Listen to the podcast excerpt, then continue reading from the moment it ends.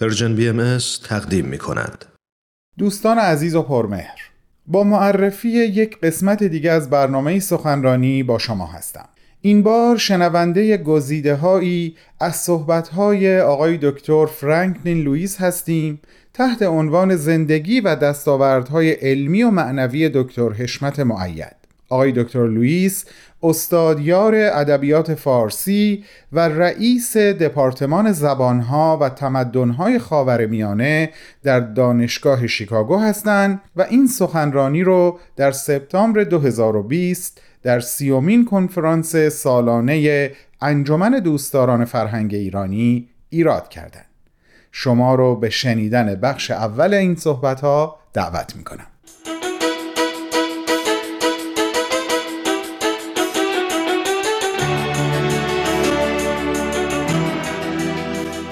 با تشکر فراوان از انجمن دوستداران فرهنگ ایران و همه دست اندرکارانی که این فرصت سالیانه را برای گرد هم آمدن چند هزار فارسی زبان برای گفتگو پاس داشتن فرهنگ ایران زمین در برون مرز فراهم می‌کنند بسیار سپاسگزارم.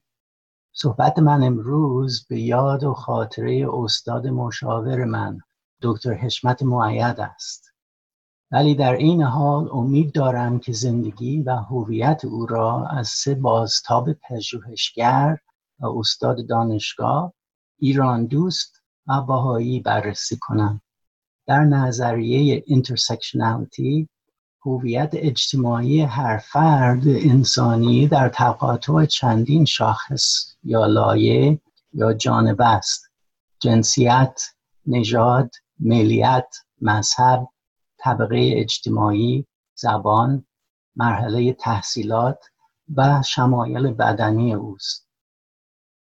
استاد مؤید استاد و دوست صمیمی من بود و قصد من این است که شرح حال زندگی و دستاوردهای کاری او را ارائه بدهم. ولی در این حال کوشش دارم که شاید نمونه خاصی که اقلیت‌های مختلف در قرن 20 در کشور ایران در همین تقاطع هویت تجربه کرده‌اند نیز باشد. استاد مؤید 2 سال پیش چشم از جهان پوشید و با وجود اینکه فکر می‌کردم که او را خوب و از نزدیک می‌شناختم، موقعی که درخواست آمد که شرح حالی به عنوان یاد بود از او بنویسم، اطلاعاتی که در ذهنم بود درباره پدیده‌های عمر شخصی او، تاریخچه زندگی، خیلی کلی و غیر منسجم بود. خودم رو قاصر می‌دیدم. چرا این مسائل را از استادم هیچ وقت نپرسیده بودم؟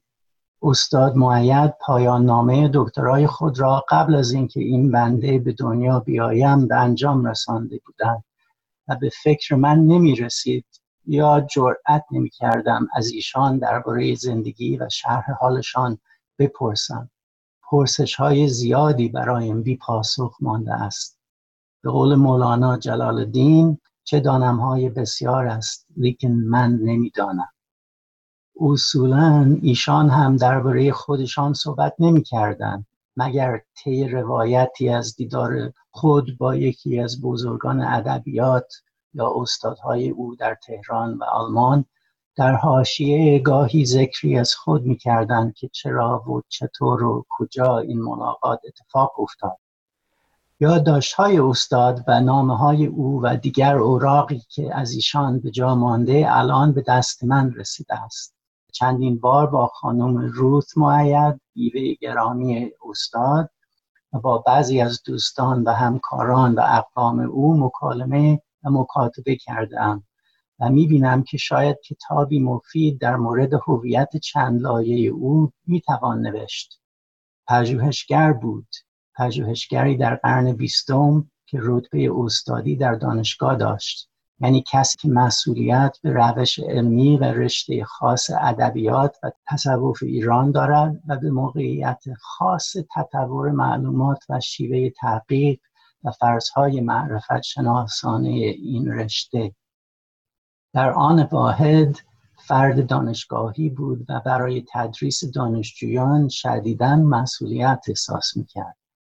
ولی این مسئولیت همیشه و همه جا یکسان نبود. روش تحصیل و تدریس در مدت 70 سالی که او مشغول این کار در چند فرهنگ متفاوت، یعنی ایران و آلمان و ایتالیا و آمریکا بود، در حال تحول و تطور بود. حشمت مؤید استاد ادبیات در دانشگاه بود و پژوهشگر در جهان ادبیات، هم ادبیات کهن و هم ادبیات معاصر، مخصوصاً در ادبیات فارسی و در وهله دوم به عربی و آلمانی و انگلیسی و همچنین به زبان شناسی و به ویژه واژه شناسی و فرهنگ نویسی. حالا چند تا اسلاید براتون درست کردم که الان روشن کنم. حشمت مؤید فردی ایرانی بود که در جوانی از ایران خارج شد. در اوایل دوره محمد رضا شاه رشته ایران شناسی را در دانشگاه‌های غرب تکمیل کرده و شروع به تدریس کرد.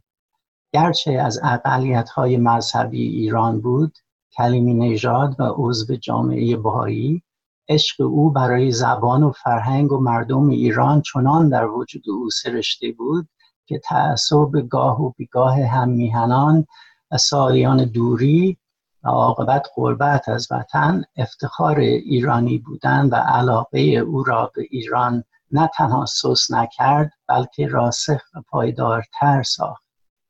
اما بار غم سنگینی بر دوش او گذاشت وقتی که میدید بعد از سال 1357 دوستان و همکاران و همکیشان او در ایران از دانشگاه اخراج شدند.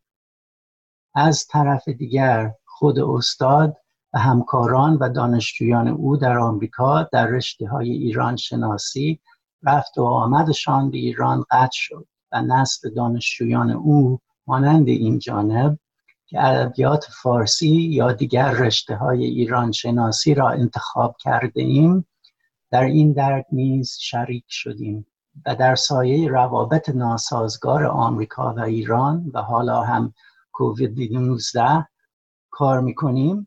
آنطور که باید رفت و آمد به ایران نداریم، در نتیجه زبان فارسی را با انسجام و متانت و با واژه‌های روز صحبت نمی‌کنیم. حافظ اسرار الهی کس نمی‌داند، خاموش از که می‌پرسی که دور روزگاران را چه شد. معتقدات مذهبی استاد مؤید در هویت او نیز بی نهایت قوی و بارز بود. اگرچه او در خردسالی در پای پدر تورات میخواند و مادر بزرگ را به کنیسه همراهی میکرد، در این حال به کلاس‌های درس اخلاق بهایی میرفت. از عنفوان جوانی عضو فعال جامعه بهایی بود و بابت این هم مورد اذیت و آزار قرار میگرفت. بعدها در جامعه بهایی در آلمان، ایتالیا و شیکاگو فعال بود. به عضویت اولین محفل روحانی ملی بهاییان ایتالیا منتخب شد و در آمریکا سالیان سال عضو محفل روحانی بهاییان شهر شیکاگو بود. چندین اثر علمی در رشته بهایی شناسی، به خصوص تاریخ دیانت بهایی و شرح حال اشخاص برجسته جامعه بهایی به رشته تحریر در آورد.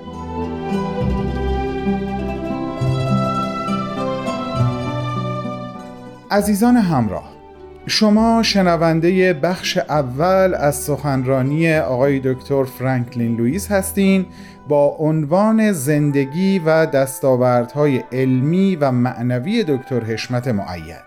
پس از چند لحظه کوتاه به صحبت‌های ایشون برمیگردیم. با ما باشید.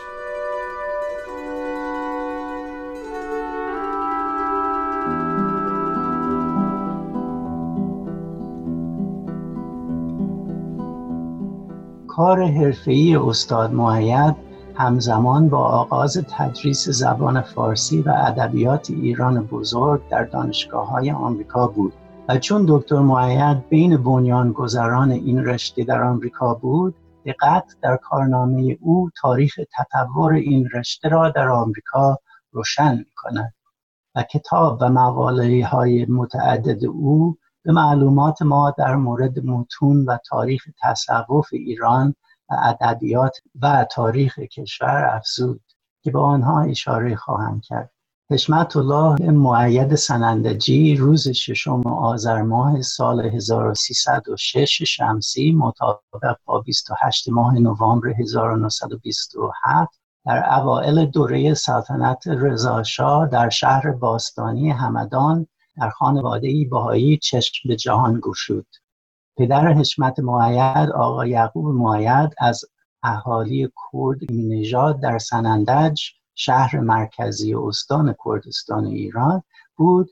آقا یعقوب در خانواده فقیری به دنیا آمد و در کودکی یتیم شد. در نوجوانی معلم مکتب او روزی جمله‌ای توهین‌آمیز در اشاره به فقر آقا یعقوب جلوی کلاس گفت. فردای آن روز آقا یعقوب با گذاشتن سوزن در صندلی معلم تلافی خود را گرفت و مجبور شد از شهر سنندج فرار بکند. پیاده به همدان آمد و بالاخره دکانی در بازار همدان گرفت و مشغول خرید و فروش پارچه شد. در آن زمان پارچه از شهر منچستر در انگلیس به عراق می آمد و از آنجا با کاروان شتر به کرمانشاه و همدان و عاقبت به تهران می رسید. در سال 1903 جمعیت کلیمیان مقیم همدان حدود 5000 نفر یا 800 خانواده تخمین شده است. 3 کنیسه و 2 حمام زنانه و مردانه متعلق به جامعه یهودیان شهر بود. کلیمیان همدان برخلاف بعضی از شهرهای خاورمیانه حق دکانداری در بازار داشتند و اکثر مردان کلیمی در کار شیشه بری، آهنگری، بنایی، خیاطی، کفاشی یا طبابت مشغول بودند. طی سالهای 1880 تا 1920 میلادی تقریباً اواخر دوره قاجار هزاران نفر کلیمی در همدان به دیانت بهایی گرویدند.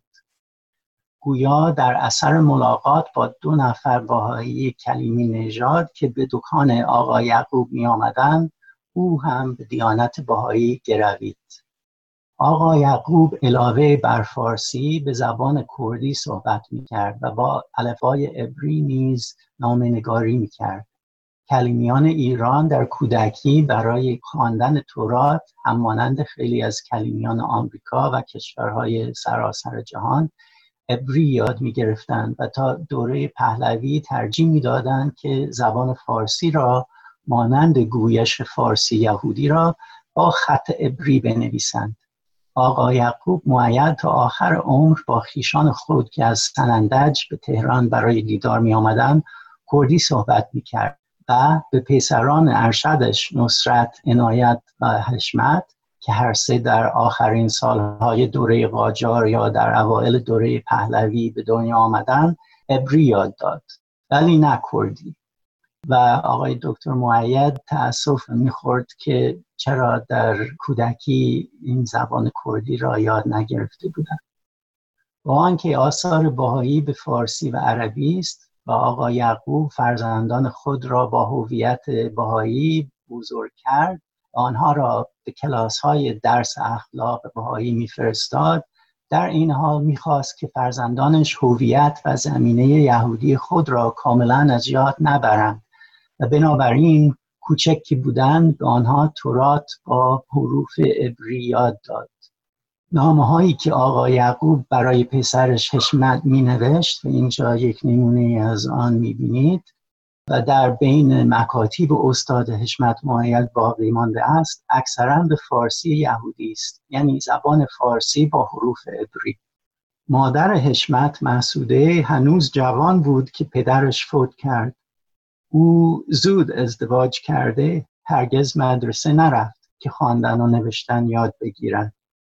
محسوده مانند شوهرش آقا یعقوب دیانت بهایی را پذیرفت، اما مادر محسوده استر بر دیانت یهودی ماند و برای عیدهای روش هاشانا و یوم کیپور اعضای بهایی خانواده او را به کنیسه می بردند. حشمت فرزند 3 از 7 فرزند بود. با برادران و خواهران، مخصوصاً 2 برادر بزرگتر خود، خیلی نزدیک بود. عنایت و نصرت اول در تهران و بعدها در اتیوپی و مراکش، در روستاها و در بین تنگدستان مشغول تبابت شدند تا اینکه دولت مراکش بهائیان را به جرم بهائی بودن متهم ساخته و در سال 1983 و 1984 تعدادی از بهائیان از جمله برادر مؤید و خانم او را دستگیر و زندانی کردند. پس از ماها در زندان از کشور مراکش اخراج شدند و به فرانسه و لوکسمبورگ مهاجرت کردند. آقا یعقوب و مسعوده خانم صاحب 4 فرزند دیگر هم شدند، جمعاً 4 پسر و 3 دختر که متاسفانه کمی وقت اجازه نمی‌دهد درباره آنها صحبت کنیم.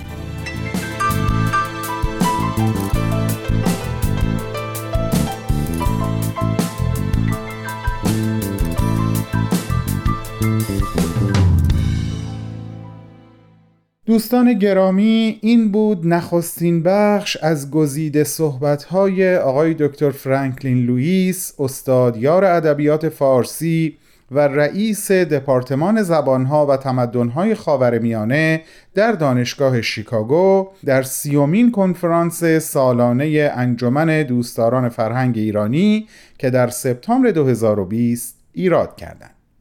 همکاران من مجموعه 4 قسمتی از سخنرانی ایشون رو تهیه کردن که امروز قسمت اولش تقدیمتون شد. شنبه هفته آینده با ما باشید برای شنیدن قسمت دوم.